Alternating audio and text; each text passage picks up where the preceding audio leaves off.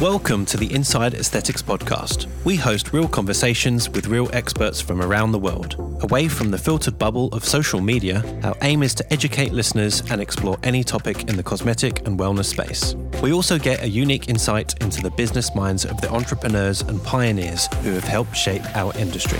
This podcast and its related publications provide news and general information about procedures and products. You should seek professional medical advice and assessment before considering any treatment. Hello, David. How are you today, mate? I'm getting there. We're, we're surviving um, the crisis day at a time. Yeah, so we're recording this. Uh, what's today's date? It's 2nd of April today. Mm-hmm. Um, and we're one week after our big candid chat in episode 54. Um, guys, we've decided to mix things up a little bit, partly through circumstance of not being able to see guests in person, partly because we actually want to try and reach out to you guys and give you more for your quarantined boredom. Yeah. So I think we've got five older episodes that we've already recorded that haven't released yet. So what we're going to do is publish those every Friday until we run out of them. So I think we've got five. And then in between those and after those have run out, we will use Zoom um, conversations with guests who we're going to reach out to either in Australia or around the world. It does give us the opportunity to speak to different people. Yeah, absolutely. So we're just going to, as you said, maintain our regular Friday podcast, which will be in the same vein as all of our other previous IA podcasts up until this point. But we're going to be trying to, as much as we can, talk to relevant guests around the world to, I guess, keep us up to date with with what's going on with the coronavirus as well. So you'll be getting a little bit of old AI mixed in with new relevant AI concerning what's going on around the world at the moment. I think you mean IA. IA, Not yes, sorry, yeah. we should, yeah, maybe maybe that works better. Um, so we do apologise in advance if the sound quality of our Zoom conversations is not optimal. Uh, we've played around with the technology for a couple of podcasts already. We've recorded two just this week.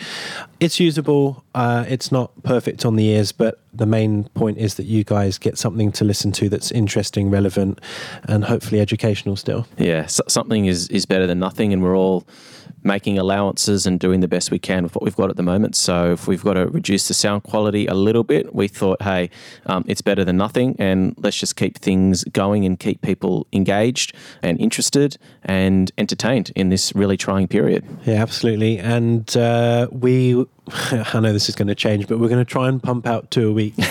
so the midweek one, probably on a Wednesday, will be yeah well, for now, the Zoom one. The Friday one for the next five weeks will be the good quality, older recorded ones. And then we'll see where we go from there. And then hopefully, um, we're crawling out of this crisis fairly soon and things can return to normal.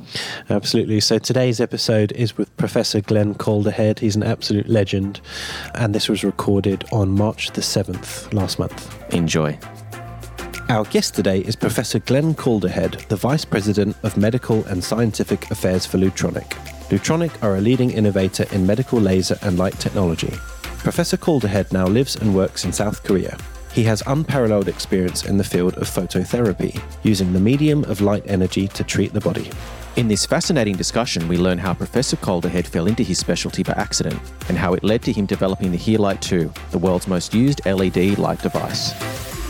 Good morning, Professor Calderhead. Thank you so much for joining us this morning.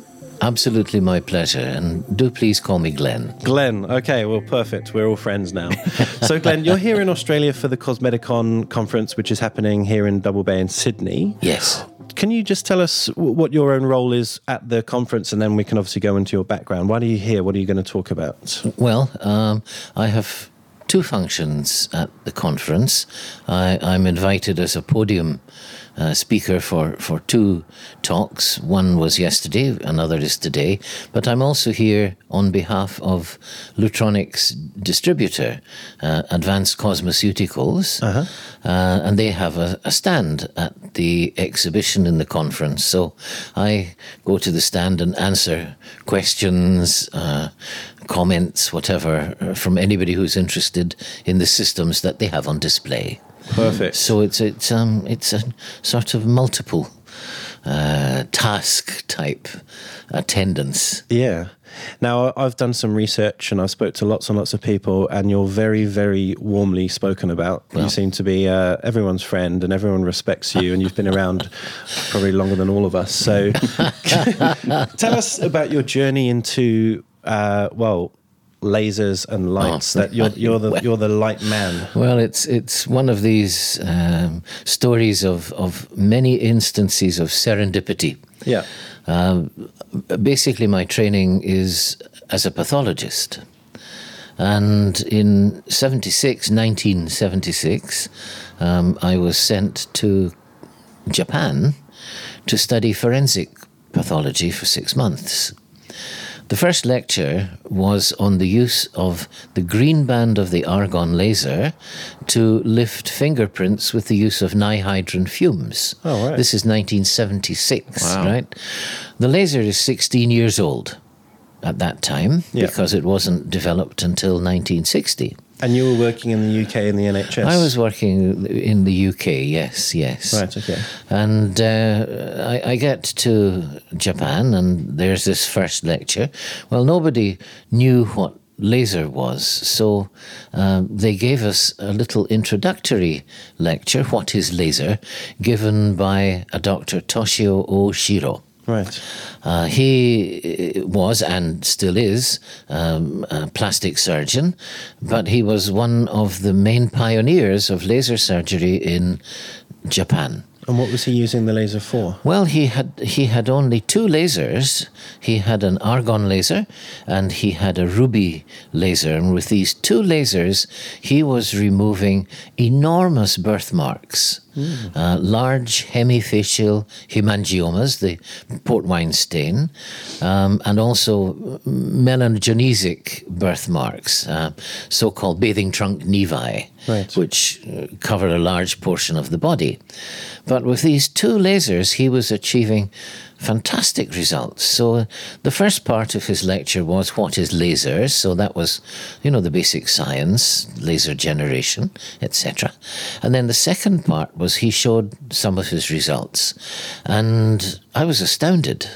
You know, I, I thought, my heavens, I've got to talk to this man. You know, so I said, Can I meet Dr. Oshiro? Yeah, sure. So we met, and of course, funnily enough, we went drinking.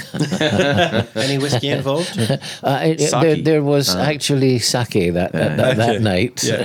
hot sake, and. Uh, uh, to cut a long story short, he uh, kind of took me under his wing, and all my spare time, apart from the course that I was I was on, I spent in his laboratory or in his clinic. And at the end of two weeks, he said, "Grenchang." Everybody in Japan calls me Grenchang. What does that You know, mean? it means dear little Glen. Glenchang, you, you not stay, uh, you not go back to UK. You stay with me in my laboratory, work with Reza. Yeah. And I went, oh, okay.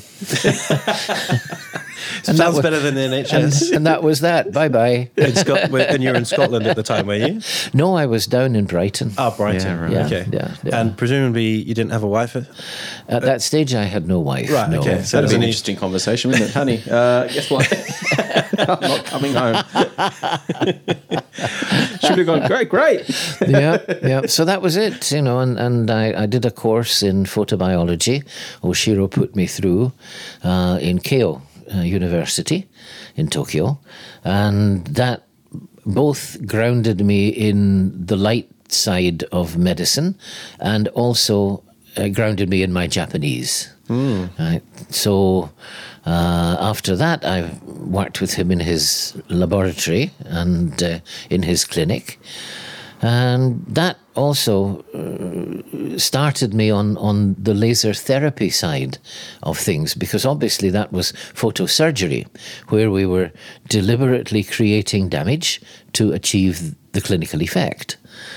But um, we had this this very interesting happenstance. One of his patients, a very attractive lady, had terrible post-herpetic neuralgia, which comes after people have had herpes simplex at some time in their life, and then later on, particularly uh, uh, when they're older, um, they get this terrible rash and pain right, ac- across the intercostals usually, although there's, there's d- different types, but she had it across her chest Yeah. area. She couldn't wear a bra. She was in constant pain, um, and and she was escalating her pain medication. So she had decided that she was going to commit suicide. Oh, But before doing that, she wanted this birthmark on her chest removed. She had quite a large port wine stain on her chest. So Ochang, Dr. Oshiro, was removing this, and by the time the third treatment came around, her postherpetic neuralgia had gone. Totally. And, and we thought, hmm, why is this? So of course, in this was this was round about nineteen late seventy eight, early seventy nine. Um, no internet, no uh, searches, no web searches. It was into Keio University Library and thunder through all the journals. And, and I found some interesting papers by, um, uh, uh, I think he, he was. Um, radiologist, professor of radiology in Semmelweis University in Budapest, uh, Professor Endre Mester. And he had done some initial experiments using the ruby laser to check that laser was not carcinogenic. And his way of checking was he took a large number of mice, he shaved the backs of the mice, and then he zapped one group with the ruby, uh, pretty low dose, and the others were sham irradiated, so control group. And he found that there was no laser, there was no carcinogenic change, none whatsoever. But those that were treated with the ruby laser, their hair grew back completely and much more quickly than in the other group. Right. So he surmised that there must be some some side effect uh, from laser that didn't involve heat. Uh, and therefore, he, he then um, found a, a, a laser called the helium neon laser, the HeNe, which gives red, visible red light. And he used that at very low, low energies to treat uh, vasculogenic ulcers in the lower limbs, torpid ulcers, right? And um, it was the, the number of patients was quite staggering. It was somewhere in the region of 1,600 patients. And of these 1,600, 90% or more, I can't remember the exact figure, but ni- about about 92, 93%, the ulcers healed. Hmm.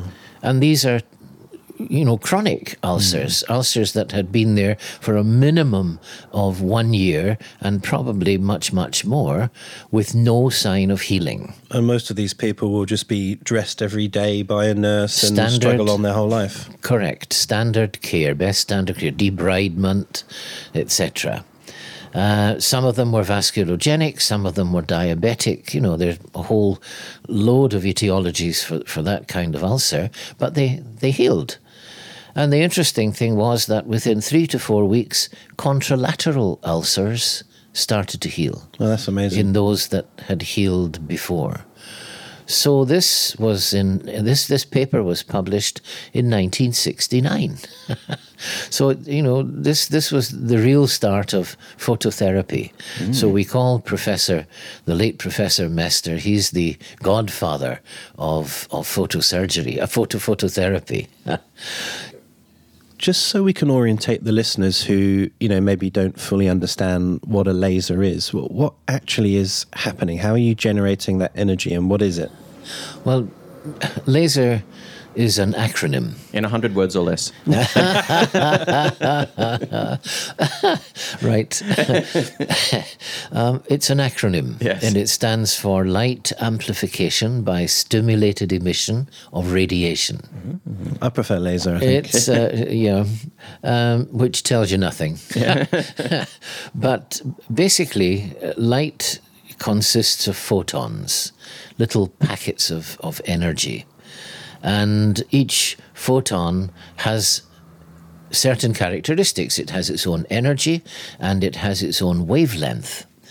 and, and wavelength is is measured by the the sine, the full sine curve of, of that of that photon's wave, right? Can you give sort of an analogy of how to understand what wavelength is? Right. If if you can think of um, think of the sea uh, away from the land, and you have this undulation of peaks and troughs. Yes. If you take one full cycle, one full peak, and one full trough, and and you measure how uh, far it is from the beginning to the end, Yeah. that gives you the wavelength. Okay. Right? And, and wavelength tells us, first of all, is the light visible or invisible?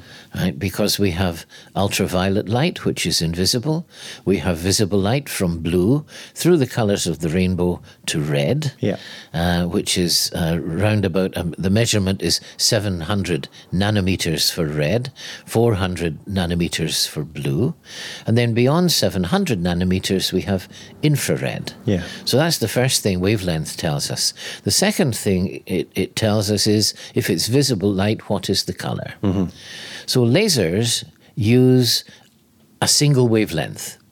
They use uh, the center of a laser is called the medium, and the medium usually gives its name to the laser. For example, carbon dioxide gas gives us the CO2, the ruby crystal gives us the ruby laser, and so on.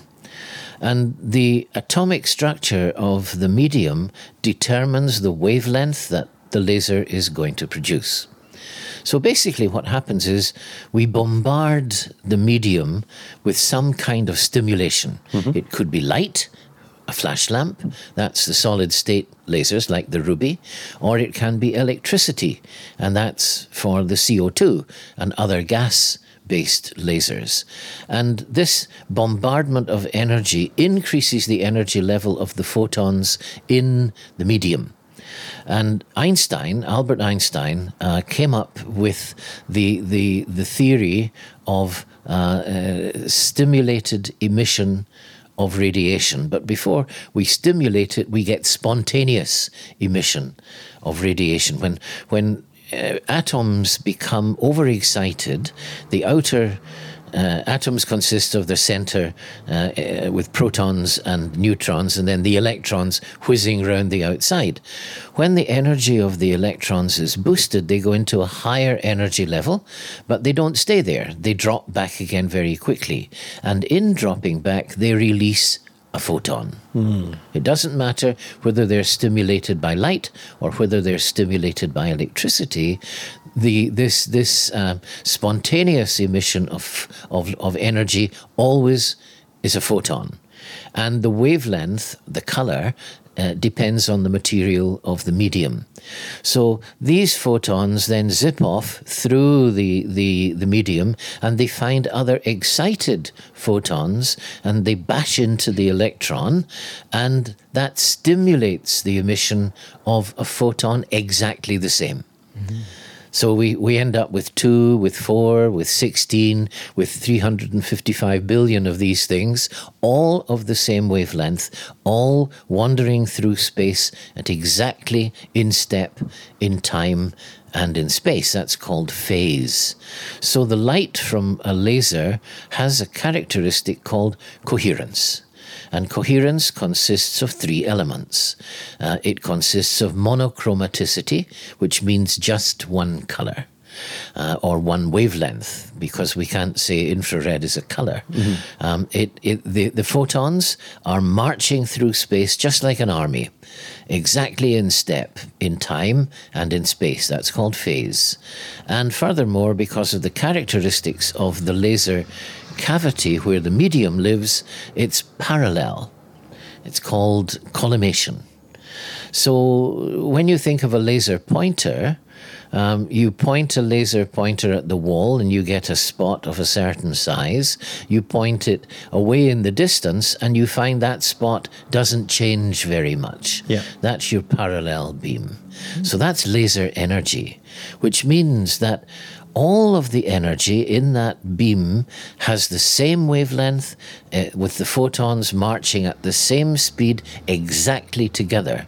So the potential power of laser makes it uh, for, for example, a 5 milliwatt laser actually produces more power when it's focused than the sun. Hmm.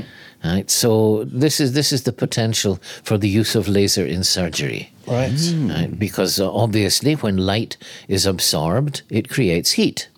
You you know if you're wearing a dark suit or a dark dress on uh, a summer's day, you get hot.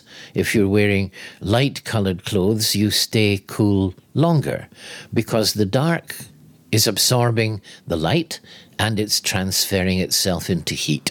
Yes. So the light heat uh, transfer is how we use laser in surgery. Okay. You know, the, the heat generated reaches 100 degrees Celsius and the tissue just boils and you, you have um, coagulation ablation. or ablation. Well, various various stages. You know, you have protein denaturation, then you have coagulation, and then you have vaporization with ablation. Yeah. Mm. But that's laser surgery. Yes. However, that's not where the photons stop.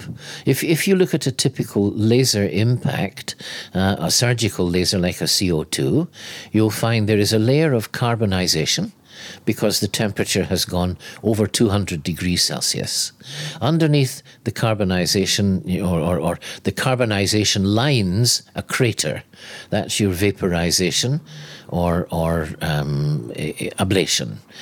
Underneath that, the photons continue on, but obviously at a lower level, and that's coagulation, where the temperature uh, doesn't go any higher than 85, 90, and is roundabout from about 68 degrees Celsius. That's the tissue cooking. Below that, the tissue breaks up a little bit. That's called protein degradation. And then from temperatures of 40 to about uh, 52, 53, we have protein denaturation when uh, our collagen that makes up our skin separates. Mm. Uh, and then when it cools down, it rejoins together. That's the basis of tissue welding using laser.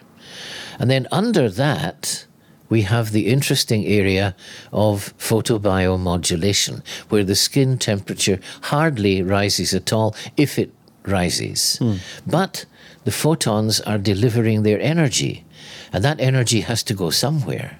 So it goes into the cells. And the cells take this energy and add it to their energy pool, and they become activated. And as long as the temperature doesn't exceed 40 degrees at most, and, and most laser therapy systems, there is no appreciable rise in temperature, but these uh, cells are now activated. So several things can happen. If the cells are damaged or compromised, they will be repaired, either by themselves or with a little help from their friends. Uh, if they have a job to do, for example, fibroblasts to make collagen, then they will do that job more efficiently and faster. If there are not enough cells, then they will proliferate or more cells will be recruited in to do the job. So, one, two, or all three of these things can happen in photoactivated cells. And the end result is a clinical reaction a, a, a viable clinical effect, but with no heat and with no damage. And that is basically the difference between laser therapy and laser surgery. Right. Hmm. So with this this lady whose pain disappeared, and having found out that Professor Endre Mester had healed ulcers using very, very low levels of, of laser energy, uh, Oshiro and I surmised that the argon laser light, some of it was being absorbed in the blood because blue green is absorbed very heavily in, in blood. But some of the photons were passing through and were deactivating the stressed nerves that were causing the, the post herpetic neuralgia. So we thought, I wonder if we took specifically low levels, not surgical levels of light, would that produce the same effect? And we found that it did. And this is where the uh, light therapy This comes is in. where low level laser therapy came from. Right. Now, the, the term low level laser therapy didn't come along and, and uh, for a few years. Um, I worked with Oshiro till 82, uh, and then I got headhunted to America to a company called Laserscope. But Oshiro and I corresponded all this time when I was in the States, in, in California. And when I say corresponded, I mean corresponded. Handwritten letters. There was no email. right? If we wanted to send something urgently, we could use that wonderful thing, telex. Yeah. What was Because there was no fax. We've got like 70% of our listeners going, what? What is telex? I don't even know what that is. It's it's it was a wonderful machine where you you typed on a keyboard and it kind of punched little holes, and then there was another machine at the other end that received the electrical impulses and punched more little holes. Right. And it went chatter chatter chatter chatter chatter chatter chatter, punched keys, and you got a message. Right. So this is where you get BTW. Yeah. Uh, B, BR, you know, by the Uh-huh. way, best regards, because with telex, each keystroke was money. Yeah, right. so it cost. Therefore, shorthand was was developed. So that, Okay. that was that was telex. Sounds like um, like a, a, a version of uh, tele- a telegram or Morse well, code. it is. Yeah. I mean, this this Yeah. is what it was. It was basically your own personal little telegram machine. Yeah. machine. With cool. a, a receptor in, in, in your wherever the office is that you're sending to. So we, we corresponded and, and we kept up our interest in in laser therapy versus laser surgery. The company I was working with in the States was called Laserscope. Uh, and they, they developed the first green laser, the first KTP 532 system. Well, I worked with them till 87 when they went public. And I decided, right, that, that I've done my bit for this lot, and went back to Japan, where uh, Oshiro welcomed me with open arms, and we had been working on some concepts uh, about laser therapy. So straight away, we uh, started to write a book. Uh, and in 1998, the book was published. It was called Low Level Laser Therapy A Practical Introduction. Toshi Oshiro and R. Glenn Calderhead. and that's where the term low level laser therapy comes from. Right. You know, I, I, I can say proudly that's my, my terminology, shortened to LLLT. Right? And if, if you look now on PubMed, which is a, a searching site for the National Library of Medicine in, in the USA, they index all the good journals. And if you take LLLT as a search term, you will find, and I did this just the other day for a talk that I'm, I'm doing at Cosmedicon, you'll find over 6,600 hits Wow. for LLLT. So it's no longer black magic, you know, and, and, and many, many, many of these hits are positive, showing positive effects for low levels of laser or light energy. Because now we have LEDs. Well, that was my question. So, most Australians listening to this and people around the world, they will have Healites or Omnilux or those types of devices. Right, right. The LLLT is effectively that. Yes, well, now, uh, because LEDs graduated, if you like, into the field of medicine, um, uh, we decided that the term should be low level light therapy instead of low level laser therapy, but they're still L. Yes. Still light. I mean, the L of laser is light, so the whole thing ties together very nicely. Yeah. But you know, uh, LEDs are um, very interesting because they're much. Uh, much more efficient than laser. They take very little electricity, usually in the region of three to five watts, and they pro- uh, volts. Sorry, and they produce enormous amounts of light.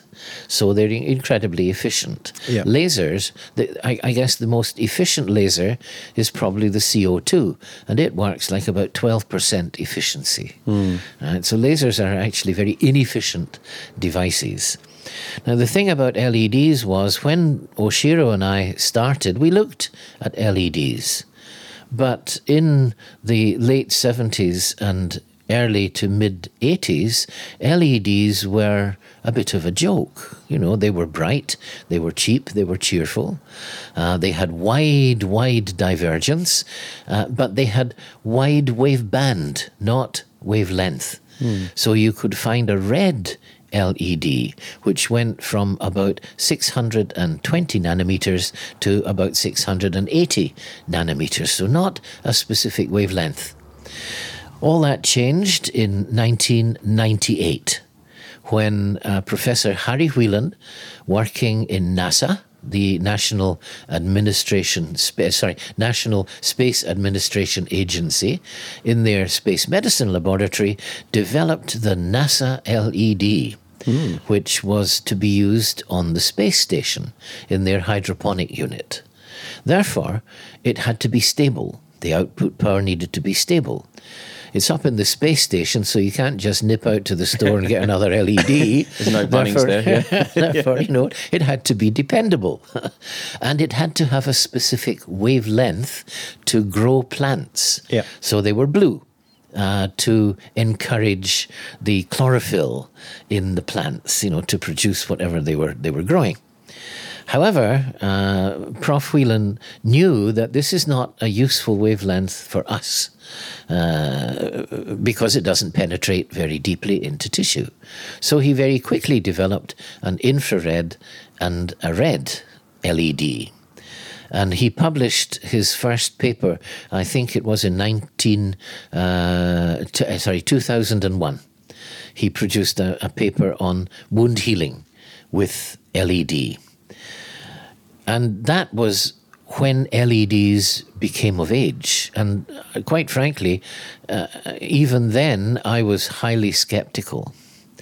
So I was talking about serendipity. right, I, I, went back. I was working with Oshiro, and uh, this, you know, that was from ni- 1987.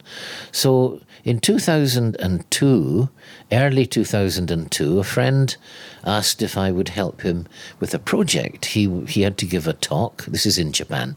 Uh, uh, he had to give a talk on laser therapy and what were his favorite wavelengths. So sure, mm. I wrote his talk right, and then he said, "Well, Grinchang, why don't you just come and you can answer questions if anyone asks questions?" I said, "Aye, okay, no problem."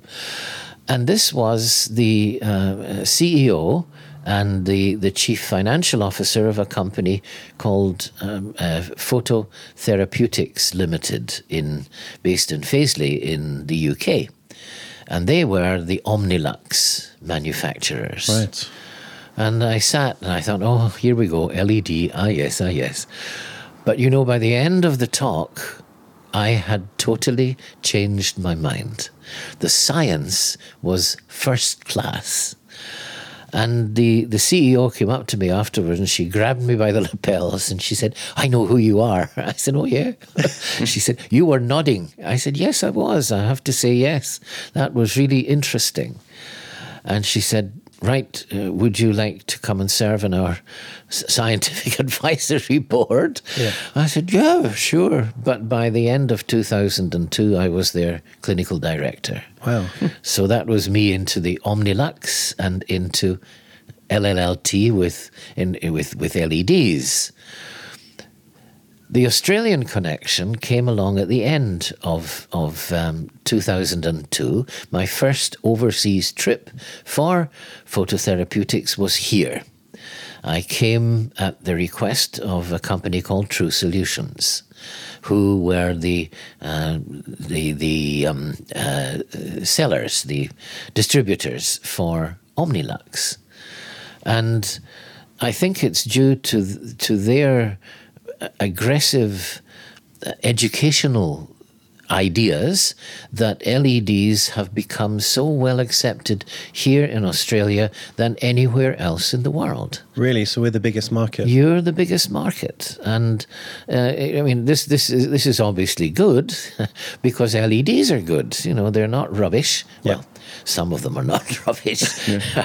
um, and and what they did was they uh, got this concept of educational evenings. It would be a three hour, I'd do a three hour presentation. I'd do basics of light, I'd do light tissue basic interaction, uh, transmission, reflection, scatter, absorption.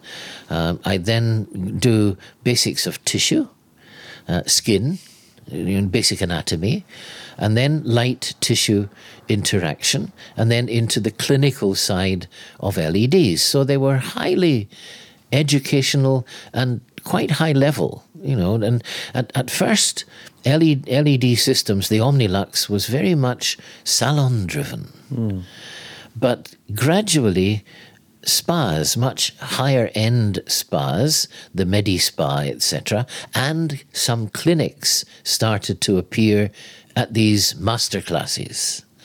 So that by the time 2009 came around, the Omnilux was very, very well established clinically and it was being used in plastic surgery clinics after uh, treatment, etc., to speed up the wound healing process. So I guess during that time, uh, I, I became kind of synonymous with LED. So Mr. LED was was Glenn. Yes. I wanted Right. to take you back because obviously you've been immersed in this world of lasers and lights, and that was your thing. But the, the community and the doctors outside of that, did they think it was a bit of a joke at the start? yes. Right. And how Yes. did you, um, you know, how did you change that attitude? I think it's just uh, plugging on at the science and showing results. And, and of course, um, we cannot have good medicine without good science, and we can't have good science without good proof. So, getting good scientific papers based on LED was one of the Omnilux uh, first steps. They were the first LED company to get really good published data. yeah. And these papers were stepping stones. You know, they they then showed, uh, for example, their the paper on acne is a pivotal paper showing that with blue light and red light used alternately uh, over four weeks, we can actually shift acne with light alone Yeah. and nothing else. And explaining that concept to patients, and David, you've got a Healite in your clinic. Yes. Got a few of them. I still think uh, a lot of people kind of think, what? I'm going to lie under this light with no invasive procedure and improve my skin. It's hard, it's a hard sell sometimes. It's a, it's a hard sell, but once people have experienced it, Yeah. they're they're sold. Yeah. You know, because it definitely works. I mean, it won't cure every acne patient, but um, FDA, the American FDA, allowed us through our uh, papers that we, we, we published to claim that we can treat uh, up to 85% clearance in up to 78% of patients which is huge. which is huge, yeah. Yeah. And when you consider that means no isotretinoin, no liver damage, you know, no skin damage, No antibiotics. no side effects, etc., hmm. etc., and contrary to that, beneficial. Hmm. The blue light only kills the Propionibacterium acnes, the causative bacterium of, of acne. If you don't combine that with anything, it will come back because acne is multifactorial. Uh, you have inflammation, you have stress, you have hormonal changes. There's a whole host of things that, that go into acne, and, and it's a vicious circle disease. It is an autoimmune disease with uh, skin homing T cells turning rogue. Rogue T cells, and we we we kill them, and that's where the red light came in. Right. And then again, this was my first task with with Omnilux, the the boss, lovely lady called Sue Darcy, she said, you know, we're we're we're having great success with blue light in skin types one and two acne, but in Indonesia, uh, in Japan, we're having skin darkening. So solve it. So once again, it was turned to the literature. Now, of course, it was search online and I found some interesting papers where blue was being combined with red, but it, they were using it together. But they were still getting very, very good results. And, and I thought to myself, well, you know, using them together, uh, what if we separate them because it's two different targets? The blue is targeting porphyrin and only porphyrins because when P. acnes is active, it has porphyrins inside, and the blue light hits the porphyrins, activates them, and they kill the P. acnes through apoptosis, hmm. through oxidative stress. However, we're not dealing with the inflammation. We're not dealing with the wound because some of these big suppurative pustules, you know, they create a horrible damage in the dermis. So this is where the red light came in. And I thought to myself, well, why don't we do the blue and then wait a couple of days and do the red and then repeat that over three to four weeks. Yeah. And that's now the established protocol. Hmm. But instead of the red, we found that the infrared was actually more effective than the red. So now we recommend the blue with the 830. Hmm. So that, that's where that protocol came from. Hmm. Amazing. So how does how does the LED light or the laser know what it's targeting in the skin? Is that the wavelength of light's attracted to certain targets? How, how does that work? That you just hit the Okay. nail right in the head. okay. Yes. Does David get a job now? or- well, I I'm moving he- to Japan. I think, I think he already has a good one. So it, it's targeting. Yes. Uh, the thing about wavelength is it, it is for even even for laser surgery, wavelength is incredibly important because wavelength determines two things. It determines the chromophore, the target, and it also determines how deeply the light penetrates intrinsically into tissue. With laser surgery, it's not so important because you just bombard the tissue with high energy and you blast your way down to the target. But with phototherapy, with LLLT, you don't blast. So uh, from blue, 400 nanometers, through uh, green, round about 500 nanometers, through yellow, round about 590 nanometers, there's very, very little penetration into tissue. Yes, epidermis, and perhaps the very superficial papillary dermis. Hmm. You jump only 40 nanometers to red, and you get 10,000 times better penetration. So red light penetrates deeply. Hmm. Infrared light at 830 is the deepest penetrating wavelength. Hmm. Uh, and, and that is what determines the target. And then cells also have their own favorite wavelength. Um, porphyrin is not a cell, but it is a, a chromophore, and it likes 450 nanometers blue. Um, the uh, cell membrane, elements in the cell membrane, like the near infrared, 800 to about 900, with specific targets at 830. Uh, the, the center component of the cell, the mitochondrion, which is the energy factory of the cell, it has a component called cytochrome C oxidase, and that loves red light and yellow light. So these are the, the specific targets for certain wavelengths.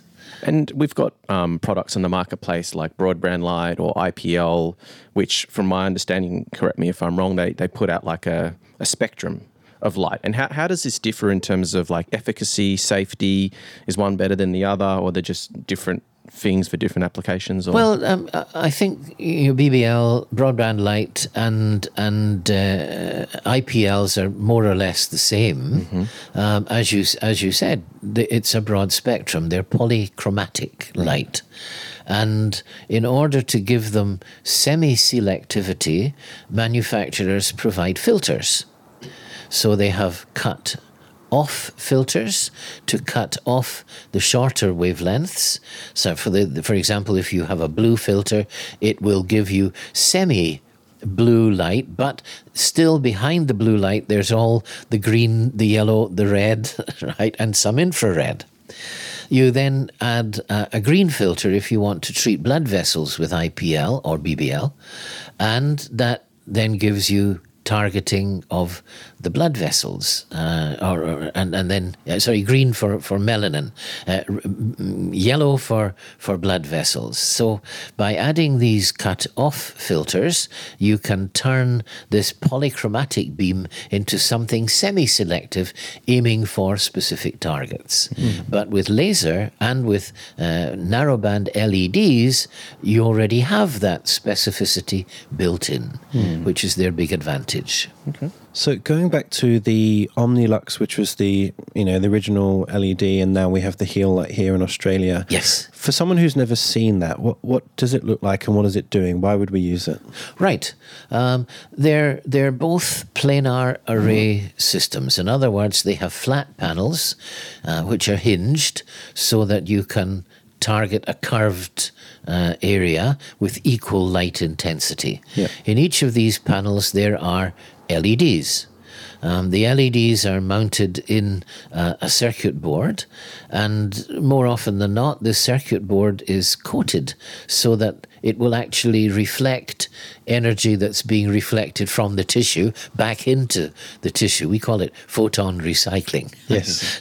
Very green. so you'd be laying on a bed with a machine either Above over you. your face, over your wound, over your body. Yes, yes, and, exactly. Uh, uh, uh, from memory, the Omnilux is much brighter.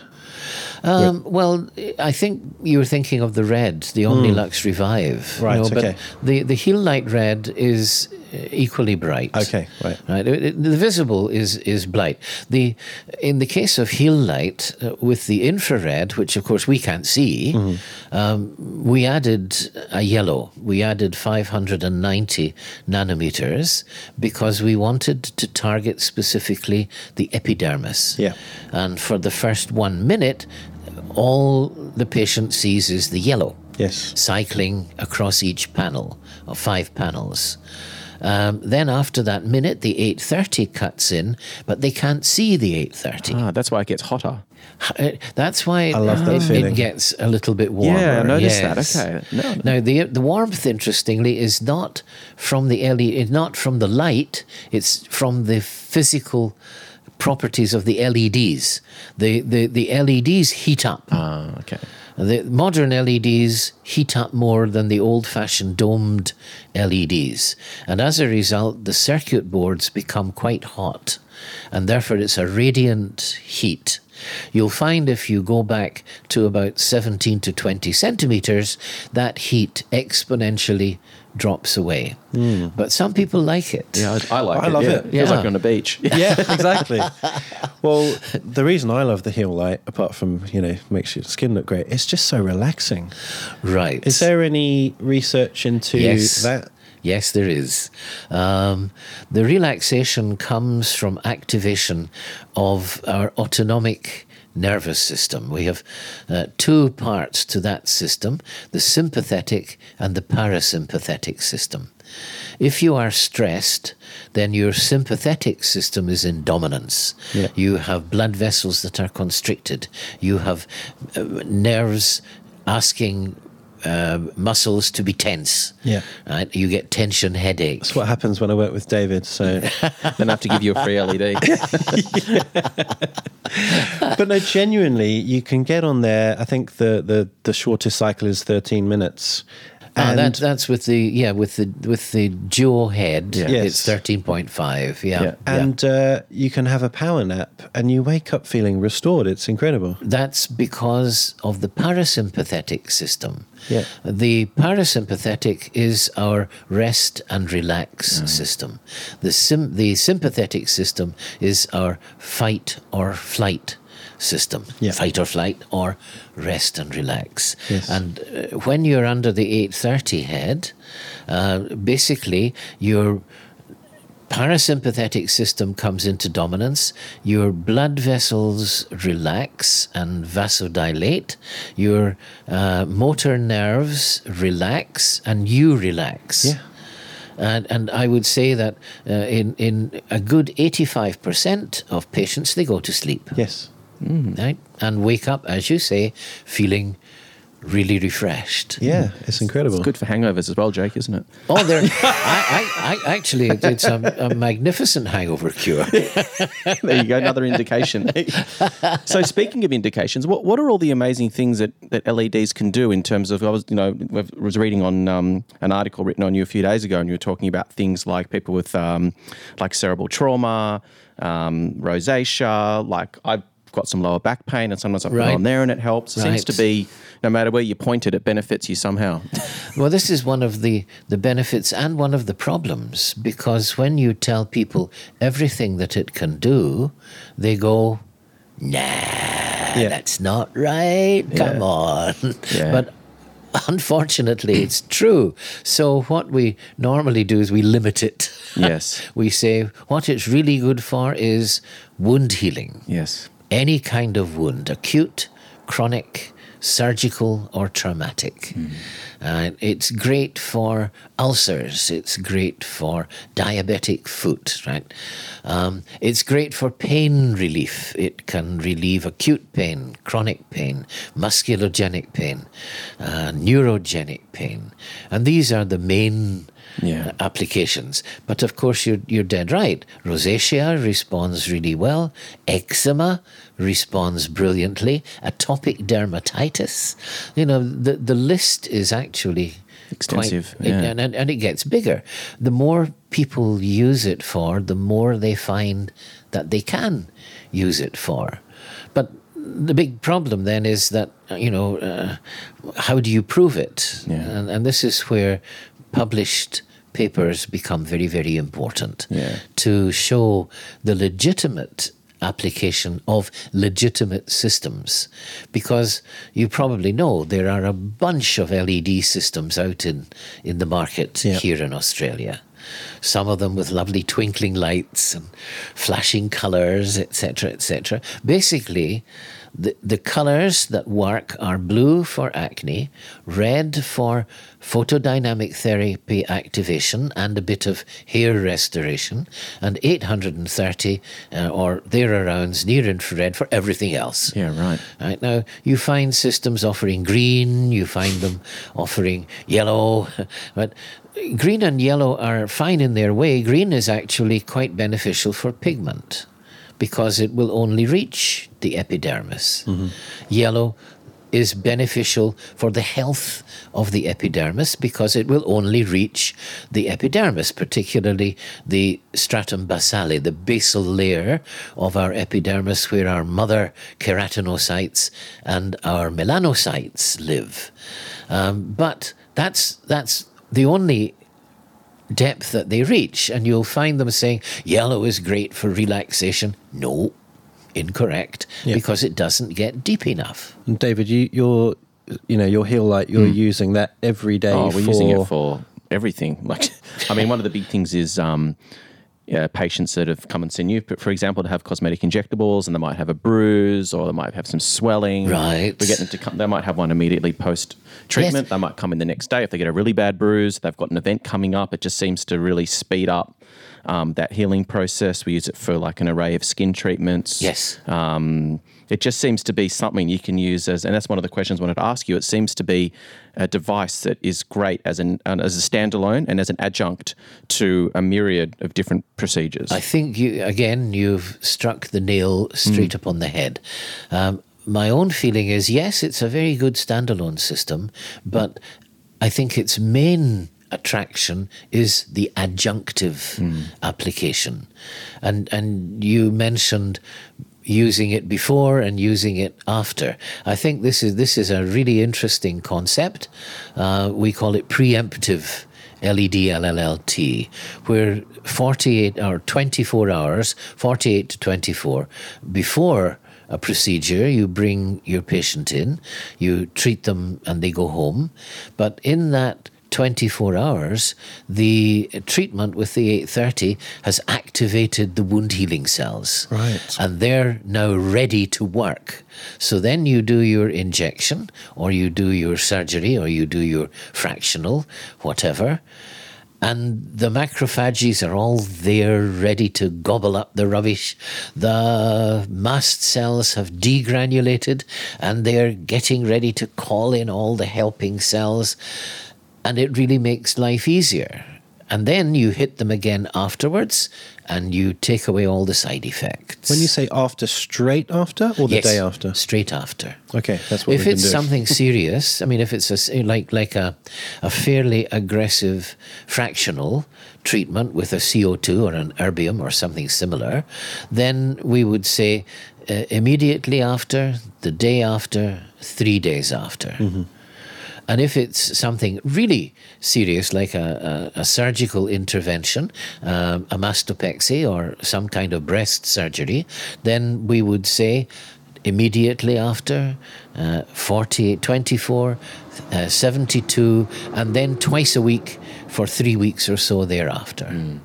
yeah. And is there any contraindications or things that can go wrong? I've never seen or heard, but I guess it's responsible for me, for me to ask for all the people listening if there's anything that can go wrong. I think with the 830 in particular, um, there's no contraindication. Oh, well, I mean, the, the usual. You don't think about using it on active cancer, for example. Because it'll make things grow. Well, maybe, or- actually, you know, it doesn't. Okay. But, but that's, you know, that's under research at the moment. Uh, if, if uh, on the other hand, some of the really nice literature that's appearing now shows that people who have had breast reduction, a mammoplasty or a, a mammopexy, for breast cancer and, and have received radiotherapy develop radiodermatitis, which is a horrible uh, disease, a horrible condition, painful, suppurating. And LEDLLT works brilliantly on that with no sign of any regrowth of cancer. Right, so it's safe to use after uh, oncologist has declared that a, a previous cancer site is clear. It's good for oral mucositis, which is another chemotherapy side effect, and that's applied on the face, not on the gums or on the mucosa. It's done through the skin transdermally because 830 will penetrate centimeters into tissue. Should be able to put these into people's showers. I can see these being in people's homes. You get up in the morning, you have a shower, you turn on your LED while you're in the shower, and oh, I just want one blast over my just- bed, not in the shower. Yes, exactly. yeah. I mean, it sounds like you something you could have at home and just do it every day for everything. Well, you know, every day, I think it, it would depend on the LED system. Now, Yeah. you know that masks have become very popular. Yes, I LED wanted to and ask masks. toilet paper too. Yeah. Yeah. well, these I think you can use every day. Yes. Uh, I think you need to use these every day. But if you're looking at the Healite, for example, um, they are much more beneficial if you use them every other day. Because you need to let the cells work on the information that they've received. It, it, it won't do any harm if you use it every day, and you'll feel fine. I I know that there are some people who like their Omnilux Revive, the red one, every day, and they swear by it. But if they were just to wait, maybe use it Monday, Wednesday, Friday, Monday, Wednesday, Friday, they would find the result would be even better than if they were using it every day. And the same applies to Healite. Hmm. Sounds a bit like the gym. You need a rest period for that tissue to sort of relax and regenerate before you go again. Yes, yes. Yeah. So, talking about the Healite specifically, I mean, I know you've worked on Omnilux and, and a few other companies, but what, what is it about the Omnilux, uh, sorry, the, the Healite that's different, I guess, from its competitors or predecessors? Like, where, what is it that sort of makes it that next generation? Well, um, I, th- I think the, the the big difference. Uh, first of all, they're very similar, right? I mean, what I learned from Omnilux ha- has transferred to Healite, uh, and um, it's like Healite on Omnilux on steroids. Right. Healite. Yes. A larger application area. Um, of course, the design is is much uh, nicer looking and more clinic friendly. You can whip it around the clinic on its little wheels without any problem at all. Then it has technology which Omnilux didn't have, but if I had continued to work with them, they would have had, right? Because uh, Light was my first project when I went to uh, the company, right? And, and as you know, it's called Healite 2. I was going to ask what happened to number one. Number one was like R2D2 with a hairdryer on the top. Yeah. Horrible looking system. When I saw it, I burst into laughter, and people in Lutronic were really quite mortified because they were very proud of this this thing. It's like Frankenstein, was it? Oh God! and it, you know, it, it it was immobile. It you couldn't. It, it was designed for the face. It wasn't designed for anywhere else on the body. You hmm. know, so that was my first task was to produce Healite Two, and our CEO Haelyung Hwang, wonderful man, he gave me that as my first my first job from the bottom up. So I got an LED team, uh, I got a professional design team, and uh, it took us a year. Right, so it wasn't an overnight design or uh, electronics uh, discovery. It, it took a year of testing, laboratory testing, testing different wavelengths, testing different LEDs. And at the end of that year, so at the end of 2010, we had Light 2 and basically it it hasn't changed. There we haven't. I mean, some cosmetic differences, but nothing in terms of the technology. There are two sets of technology that, that set the system aside. The first one uh, is the the way the LEDs are spaced and placed, and the way that we concentrate the light using what we call optical lens array technology, which is basically um, a, a, an optically clear plate. Uh, and if you look at your Healite, you'll see this plate with all these little bumps in it. These are semi-collimating lenses because you can't collimate LED because it's non-coherent. It's not like laser, which you can focus and, and make parallel, etc., etc. LEDs you can't, but you can squeeze the light a little bit. You can eh, because they're divergent, so, So you effectively can you're focusing the rays. Squeeze the light. It's not, not really focusing so much as as trying to get the rays a little bit together, but you can't focus an LED. Mm-hmm. Okay. All you will see is a little LED, Yeah. right? Whereas if you focus a laser, It's pinpoint. It's, pinpoint, and by God, that's that's hot. Yes. right. Um, so that was the, the the first thing is our optical lens array technology, which uh, squeezes the photons together. The, the the other thing is the way that we've placed the LEDs and the quality of the LEDs means we maximize uh, an interesting phenomenon called photon interference. Each photon, as I said, has its own energy. And of course, it has its own little energy field because it's electromagnetic energy. And unlike laser, where the photons are all orderly and marching along in time, in LEDs, the photons come out any old way. Yes, they come out with directionality. They come out going in a particular direction, but within that direction, they're all over the place.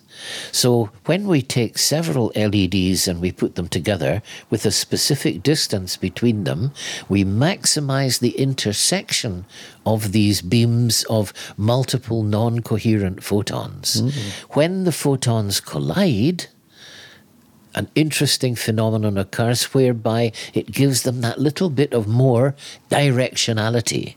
It doesn't make them go faster because they're traveling at the speed of light, but it makes them go in a in the same direction better. So we increase the intensity without increasing the power. And this is what I think makes Healite, uh, the, all of them, all, the 830, the 633, and the 415, they all have this uh, OLAT, optical lens array technology. And the, the really interesting thing is, and this has been published uh, in, in, in a journal, we measured the intensity at one centimeter from the LEDs, and we called that 100%. Then at five centimeters, we found it was 105%. At 10 centimeters, we found it was about 112%. And at 17 centimeters, we found it was 118% of the initial irradiance. Hmm. So this was measured on, on, on an independent uh, government near field irradiance monitor, very complex piece of equipment. Uh, and and it, it's the, the theory is that the larger the irradiator, the greater the distance you can be from a small target. And if you, you think of the size of the Healite head and the size of our face, right? So really, you can actually have that head back at 30 centimeters and still get a lot of benefit from it. What, was, what is your uh, like optimum distance? 17 to 20. Okay. Okay, because If you have it too close, then you will get more of the heating effect, although it's not a heating effect from the light, it's a heating effect from the a mechanical heating effect, if you like, from the LEDs and the printed circuit board.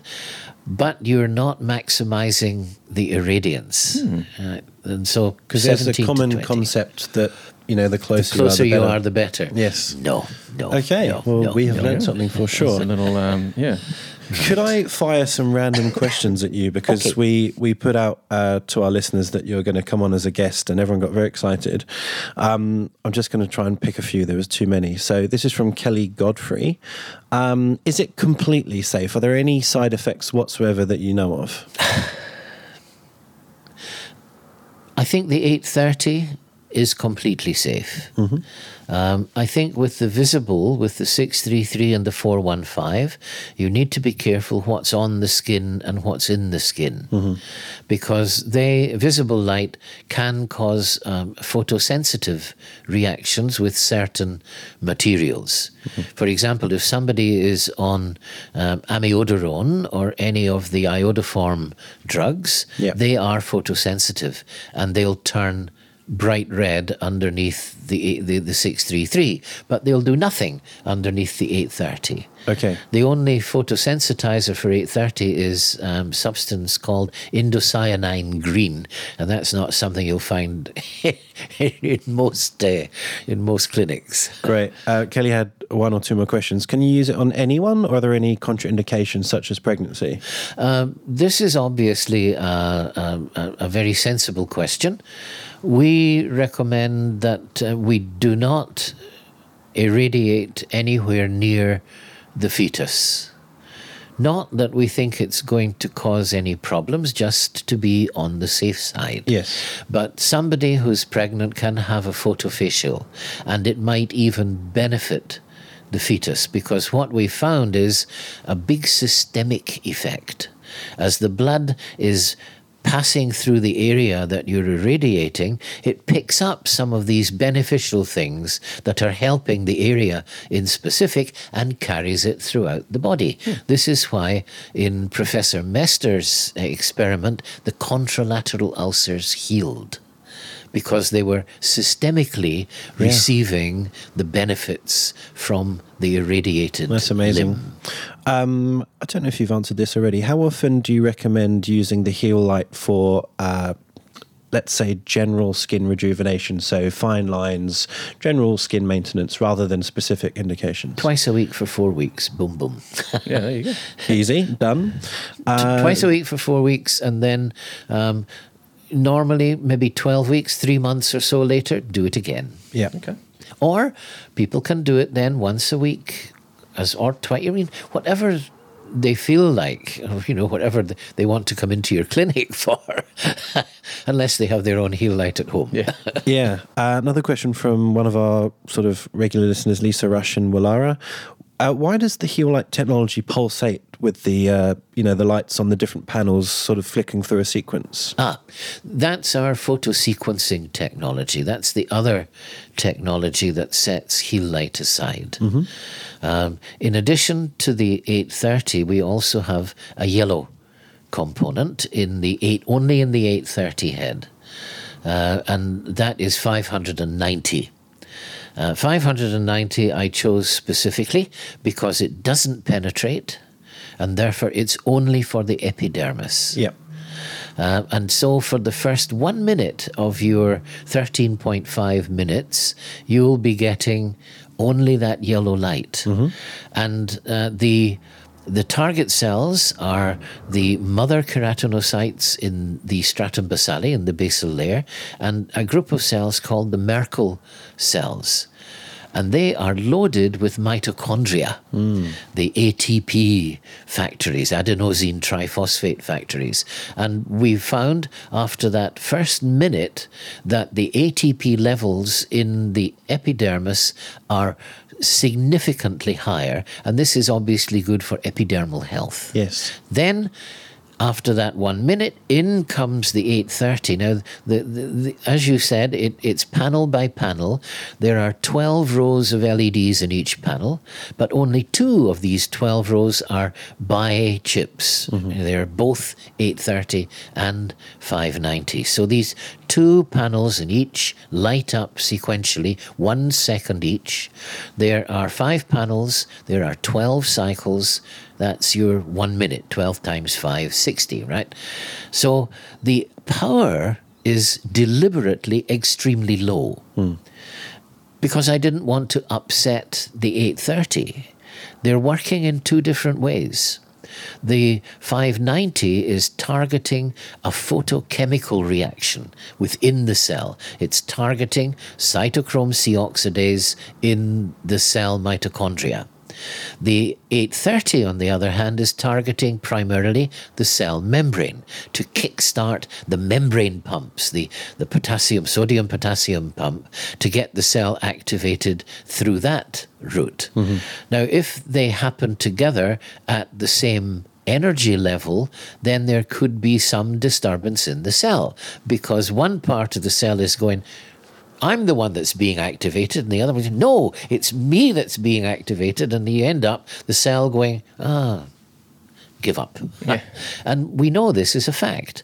Um, uh, our greatest living uh, biologist, uh, photobiologist, is a Russian professor, Tiina Karu, from the Moscow Academy of Sciences. And she published a wonderful paper showing that certain wavelengths used alone are wonderful, but when used together, retard cellular activity. Right. So we have to be careful. My first choice for the second wavelength was red.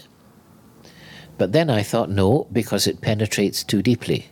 And that might just cause a lot of confusion in the deeper cells. But it, it's like in a shower. You're in your shower, the water is extremely hot, and you think, oh, that's hot. So you crank up the cold, and then the water is cold. But the hot water is still there. Hmm. And this is the this is what the case of, of Healite is. The yellow has one minute of its own. That's its power. Then, when the infrared comes in at four to five orders of magnitude more power, it simply washes out the clinical effect Yeah. without compromising its own 830 effect. But you can see it, and therefore you know something is happening. Whereas if we stopped the yellow after that one minute, everybody would think, oh, What's happened? yeah, oh, it's broken. it's broke. It's no working. Yeah. Great. Well, that's a, a wonderful sort of juncture to, to end. Sorry to all of the listeners who we've actually answered all the other questions. You, you've done it already. All right. Um, we did have a nice comment from Dr. Natasha Cook, a dermatologist here in uh, Darlinghurst. I love Professor Calderhead and the Healite. That's all she said. so it wasn't a question; it was just more of a an adoration. And there was no questions. I just love the Healite from M- Melissa Hoovel up in Brisbane. So thanks for all the comments. Well, thanks to all of them too from me. Absolutely. Um, so, Professor, I know you're not on sort of social media and things, but you we we connected on LinkedIn. So, if anyone has any questions or any doctors um, potentially thinking about, you know, purchasing a Healite or, or things like that, who can they contact? I, they they should contact uh, here in Australia. They should contact Advanced Cosmeceuticals Okay. in Perth. All right. They're our distributors and absolutely wonderful people. Perfect. Well, thank you so much for your time. Enjoy the rest of the conference. Thank you very much talk this indeed for the chance to be here. I thoroughly enjoyed it. Many Great. thanks. And have a safe trip back. Is it South Korea? South Korea, yes. Well, I'll I'll do my best. You mm. know, I only got here by the skin of my teeth. Oh, yeah. Because you shut your doors to people Yes. from Korea the day after I arrived. Oh. Fortunately, I arrived a day early. Very quickly, what I is the situation on the ground in South Korea? Just tell us. I, I think it is slowing down. Yeah. It, it, but it, it, it was exponential. It was um, it went from 28 to 68 to 300 to 1,000 to 2,000 to 4,000. 8,000 right and but it's showing signs of slowing down which is good but of course having reached that level it means that more and more countries are are closing their doors so Yes. I'm, I'm going to get back okay, although I have to go back via uh, Bangkok. Right. because no uh, South Korean airline will fly here since they can't fly anybody here. Yes. You know, they, Yeah. they're not going to, um, out of the trip, goodness of their hearts, take us all back, you know. so uh, I'll get there, but I uh, I hope things will, will ease off because I start traveling again in the middle of April. Well, Right. We're, we're all hoping and praying that uh, this thing comes to an end very soon. yes, Yeah. indeed. Take some toilet roll home with you. We've Yeah. gone get for any? toilet Yeah. roll. Well, there's, there's actually no there's no run on toilet paper in. Uh, it's an Australian in- thing. I don't know what's happened. No, it's also in Japan. Oh, really? Yeah. It went some somebody on television. They're wonderful for their television in Japan. Somebody on television came on saying, "Oh, there's all the toilet paper in Japan is made in China. There's not going to be any toilet paper." I think that dirt's fact, kicked off from here. It's to be the honest. same. You know, uh, Kleenex Japan is made in Japan. Yes. Fair enough. Well, keep safe. Thank you for your time again. Thank you again. And uh, have a safe trip home. Thank you. Bye. For our latest news, upcoming guests, and episode topics, follow us on Instagram at inside underscore aesthetics.